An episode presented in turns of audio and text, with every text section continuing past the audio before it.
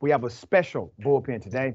We covered this story because it was so important to the culture, to the, to the international community, and to our understanding of racism in a global context. Racism for sale. I'm going to remind you of the segment we did, and I'm going to bring the person behind this amazing work and revelation of the bullpen. Here it is.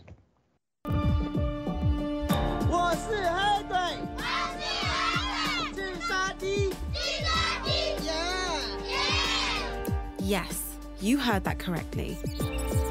The kids are saying, in Chinese, I'm a black monster. My IQ is low. This video was released in February 2020 on a Chinese social media account called Get This Jokes About Black People Club. Within days, it had more than 4,000 likes and a ton of comments. Some people were laughing.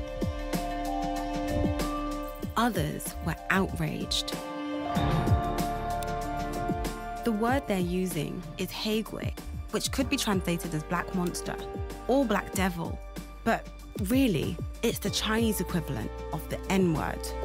In this one, for example, the producer gets the kids to promise they'll always stay in Africa.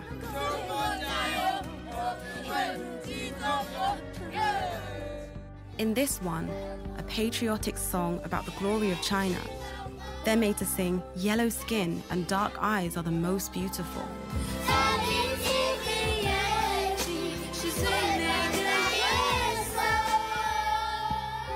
In quite a few of them, we see girls dancing in obviously sexualized ways. Teenagers, and sometimes even younger kids Sad, isn't it? That's just the tip of the iceberg. The person behind this documentary who exposed this racist dynamic is Runako Celina. She is an investigative journalist and co founder of Black Livity China. Ms. Celina, welcome to Indisputable. Thank you so much for having me. Thank you for being here. Let me first say that your work not only is great, but also has had great impact. What was the reason? What was the catalyst for you to do this kind of documentary and expose what you have been able to expose? Well, I mean, I was based in Beijing and that was home for almost seven years. It was my seventh year actually as the pandemic started and I returned back to the UK. And throughout that time, obviously, I was kind of preoccupied with the experiences of people of African descent in China and in relation to China as well. Um, those were sometimes first-hand experiences, but they were also communal experiences. And one of the things I realized very early on was that social media played a massive part in the ideas of Blackness in a Chinese context. And these videos started around 2015. So that's seven years now that this industry has existed. Initially, these videos started off quite innocently. You know, they started off with children um, holding placards saying happy birthday or kind of go on like come on you can you can win or you can achieve things. Um, slogans that by themselves are not problematic but of course the idea of going into anyone's village or anyone's community and filming their children is problematic by itself right? Um, but eventually just like most things on social media we start to see that this content gets progressively worse progressively dramatic and just you know eventually we see the type of content that we see in this in this documentary um, so I think for me, that's that was the catalyst. You know, living there, seeing this unravel and continue to grow, and wondering why on an internet that is as heavily censored as the Chinese one, this content was allowed to exist for seven years. Yeah. Tell us the scheme, because these individuals, uh, those who are predatory, in my opinion, would literally pay mm. in order to have access. Explain this scheme to us. So uh, typically, these videos are filmed in rural villages, and I think it's really important to state that this individual that we kind of challenge and um, you know we expose in the film is not by himself. You know, he's one of the most prolific content creators in this country, but there are many. So they find rural villages in countries that are already already kind of economically underprivileged, and they kind of go into these villages, approach the parents of these children, and create a dynamic in which people presume locally that this is educational, that this is charitable, but these videos are actually part of a massive industry and business that earns people, you know, thousands. We've seen this in the film. He admitted to us how much he was able to earn. But it's really important to state that local people have no understanding that this is a business, this is profitable, this is not charitable. So it's kind of it's kind of that power play, you know. Let's yeah. talk about the consumerism because obviously this is a business as well as racist but there's a consumer on the other side. Who's consuming this kind of sickness? So I think there's two sides to this, right? Yeah. We often see that in the Chinese audience for this content, people presume, just as those on the ground who are being filmed do, that this is helping people locally because that dynamic is created by the content creators themselves. You know, they play this, we, we see a segment of this in the film. They play this so sad music. Oftentimes they'll play them, they'll show themselves handing items of clothing, food, etc., etc., to people on camera, normally children, um, or people who are considered vulnerable, the elderly, etc., etc. And so the idea idea is that for the uh, some Chinese consumers who buy this content, that actually they're helping local communities. Ultimately, though, this is only with the content that is unproblematic. So not the content in which we see the children demeaning themselves, um, but content which is like happy birthday and things like this. this you also have a segment. Oh, go ahead. I'm sorry. Go ahead. Yeah, yeah. So you also have a segment um, um, of customers who are purchasing this type of content because they like to deride, you know, they like to deride Black people. And this kind of speaks to the issue of racism, which is a global problem, but you know, as I said, I, I live there myself, is something that we have to kind of be honest about in a Chinese context also. You know, I spent, and it was very, very hard um, for myself as someone who, you know, relates to these children just going through the con the comments in um, these videos and seeing what people were saying, and that kind of spoke to the the attitude of some of the consumers also. This may not be yeah. the politically correct way to frame it, uh, but I'm going to say mm. it the way it's in my mind. Explain to us the sentiment of Chinese or racism in China. Explain the differences, nuances we may not know. Well, okay, so we're speaking of a nation which is very homogenous in comparison to those that we may have grown up in in the West. So I think that's important. We're also speaking of a nation that doesn't have the same kind of history of colonization, et cetera, et cetera, as the West does with many people, most people of, across the world of African descent, um, black and brown as well.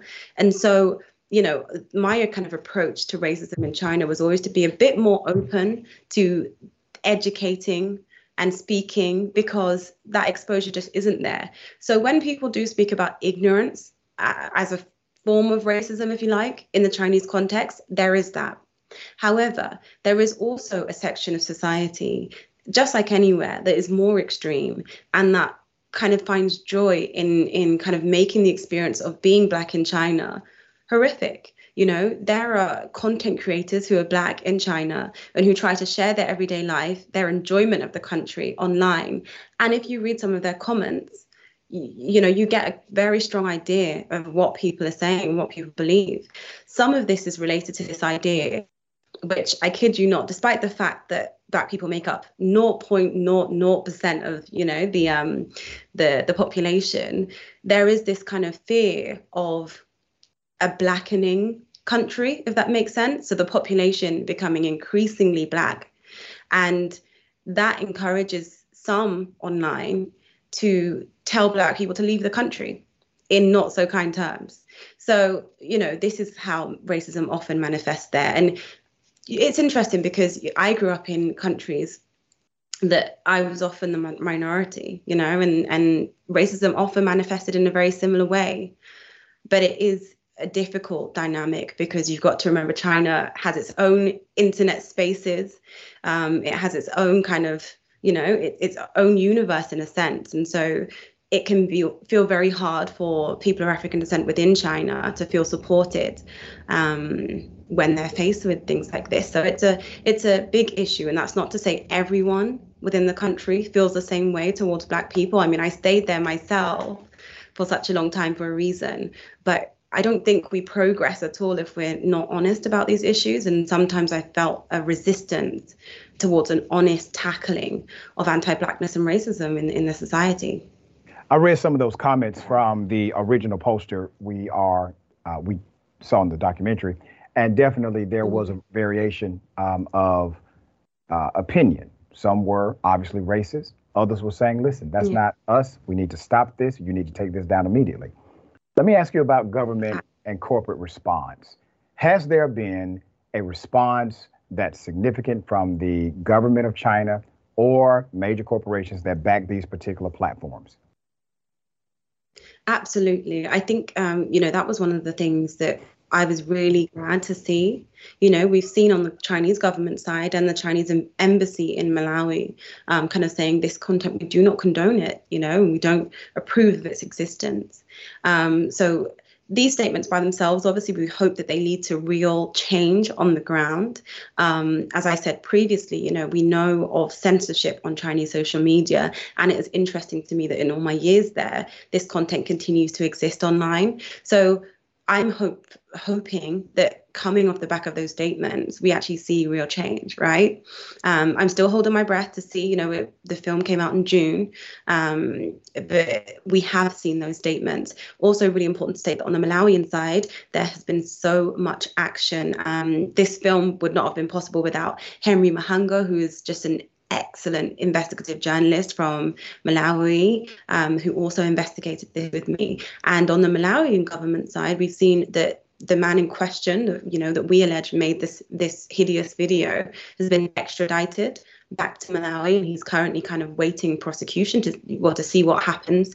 Um, so you know, I think this shows that on both sides there is interest in kind of seeing this content rooted out um, again, though, I hope that this leads to more of a conversation because we do say this in the film, but if you blink, you could miss it. And it's this idea that this is one person in one village in one country but the issues that you know his content represent is much much broader so yeah the conversation cannot stop here naturally what's the protocol for educating uh, individuals or the families uh, who have been exploited or they are vulnerable to get exploited? Is there a protocol for that or plan for that?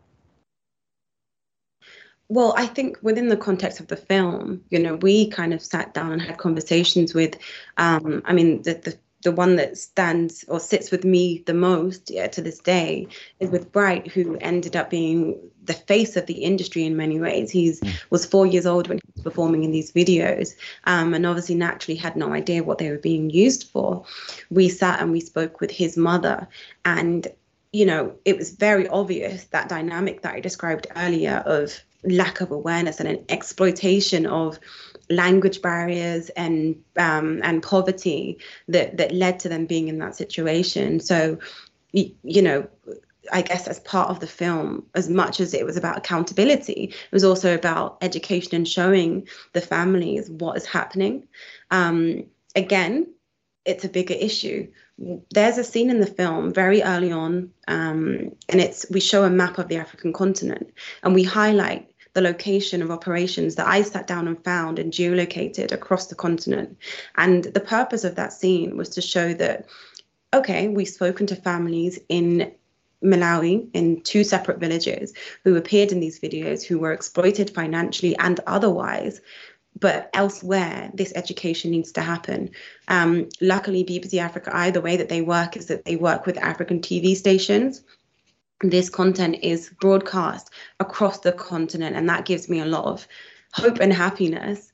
Um, but again, it's it's only a start. It's a drop in the ocean, and I don't think it's a solution that Henry and I alone, you know, have the have the answers to when it comes to that education. Yeah, it takes us all. Miss Celina, I know one thing about fighting evil. Evil will fight you back. What has the response been, good and bad, since you released the documentary? Well, I think, yeah, to be honest, um, I braced myself, you know, mm. for, for a lot. I, I think you always do when anything's coming out that is investigative because you always have people on both sides who have things to say. Um, but overwhelmingly, you know, the response has been great. And I think it touched me a lot to see that within China, you know, as I said, half of this is about ignorance. You know, you go to a country that is not your own and you can create whatever narrative that you want because you know the majority of people in your home country are never going to interact with an African or a black person. They're never going to go there. So you can exploit that ignorance, right? And I think for many people on the Chinese side, it was a wow, this is what is going on on the ground moment. Um, and I saw that in the reaction for the most part. Of course, you have the troll here or there um, who has something else to say, but overall, I haven't. I can't honestly say that I've received um, hate because of the film. I've just seen changed attitudes and kind of this conversation that I always hoped would would start about race. Yeah. You have definitely sparked significant conversation internationally. I hope you continue to do these uh, very revealing documentaries that have great impact. Uh, Runako Celina, investigative journalist, co-founder, Black Livity China. Uh, Racism for Sale. Uh, how can people get it? How can people see it now? So, I mean, it's on YouTube. Um, you can search for Racism for Sale. The documentary will come up. It's also available in, I can't keep count of the languages, um, and is dubbed in both Putonghua, Mandarin, and Cantonese. Um, so you can just search for Racism for Sale on YouTube and you'll find it. If you're in the UK, iPlayer as well. Yeah. My dear sister, thank you for your courageous leadership. We need more leaders like you. I am thankful. All right, we'll have you back because I know another one is coming at some point. You're going to be right here again. But thank you so much for all you do. Thank you very much. All right. What an amazing leader who saw a problem and decided to solve it. Exposure, transparency. The greatest way to fight evil is to expose it and be willing to fight it.